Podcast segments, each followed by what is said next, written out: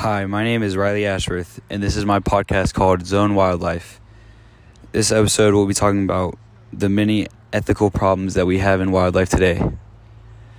So, there are many ethical problems in wildlife, but one of the most overlooked is the habitat destruction of the Sierra Nevada forests and areas around it.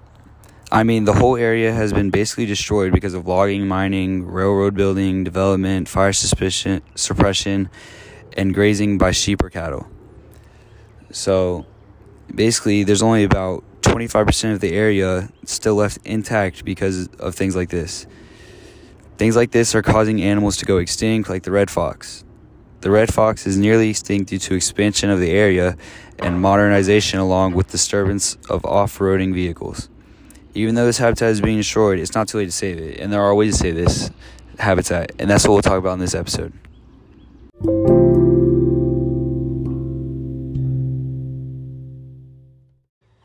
So let's take a minute to talk about some things we can do to help habitat destruction in the Sierra Nevada forests. First, we can do things like planting foreign plants and creating a water source. These things will help to provide a food source, water source, cover, and places to raise young that wildlife needs to survive. I think this is a great idea because if one animal goes extinct or starts to go extinct, then the whole entire environment around them will be affected. Not in a good way either, it'll be negatively like if you think about it when they killed off all the wolves at Yellowstone National Park that ruined the entire environment. And they realized they made a mistake as soon as they did it because the deer population started to go down and the whole national park was affected just because the predator went extinct. And you wouldn't think about it like that because you think if the predator goes extinct then more of the people like more of the animals getting hunted would be like popping up, but it didn't work like that. They all disappeared and numbers started going down. Another thing we could do to help is returning some of the abiotic factors to the environment. This will help the habitat to be restored. Just because it's not a living thing doesn't mean that it won't help.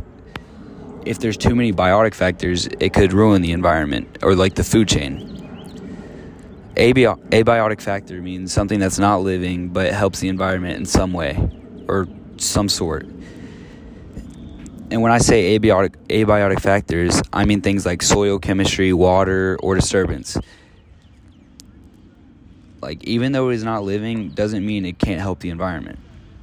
On the flip side of that, we can add some biotic factors. We could return we could return species composition or interactions among species.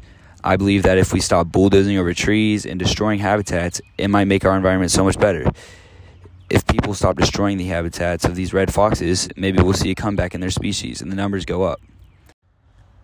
Once we can finally get this habitat restored, we need to learn how to maintain it. In order to maintain it, we must keep the water sources free of ice, clean old nests from bird boxes, put up new bird, new bird nesting boxes, build feeders, feed all the animals, but be sure not too much because they still need to learn how to live on their own.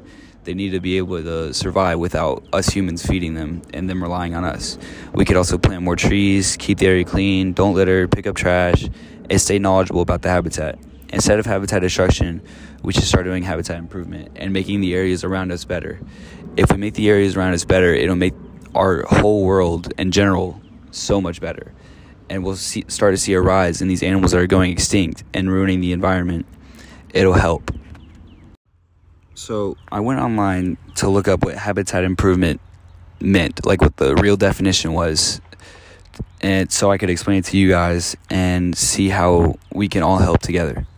So, habitat improvement means restoring, enhancing, or establishing physiographic, hydraulical, or disturbance necessary to establish or maintain native plant and animal communities, including periodic manipulations to maintain intended habitat conditions on completed projects. We need to make sure there's nothing invading our habitats that we're trying to maintain, nothing that's going to ruin it. Like when we're working on building a habitat, you need to make sure the area stays clean, the soil stays fertilized, there's enough predators and non and animals being hunted and there's a big difference between the numbers. So, the general topic of this whole episode was the ethical issues in wildlife, and this is one of the most overlooked ones is the Sierra Nevada forests. we're causing animals like the red foxes to go extinct because we're just being careless and not taking care of our outdoors. We really don't like we really take for granted how much we really need these outdoors. If you go outside, I'm sure your outside isn't too messy or anything, but like it's just a beautiful like nature is just beautiful and we're ruining it by destroying these habitats. And if we keep doing things like this, it'll ruin the world and our entire environment.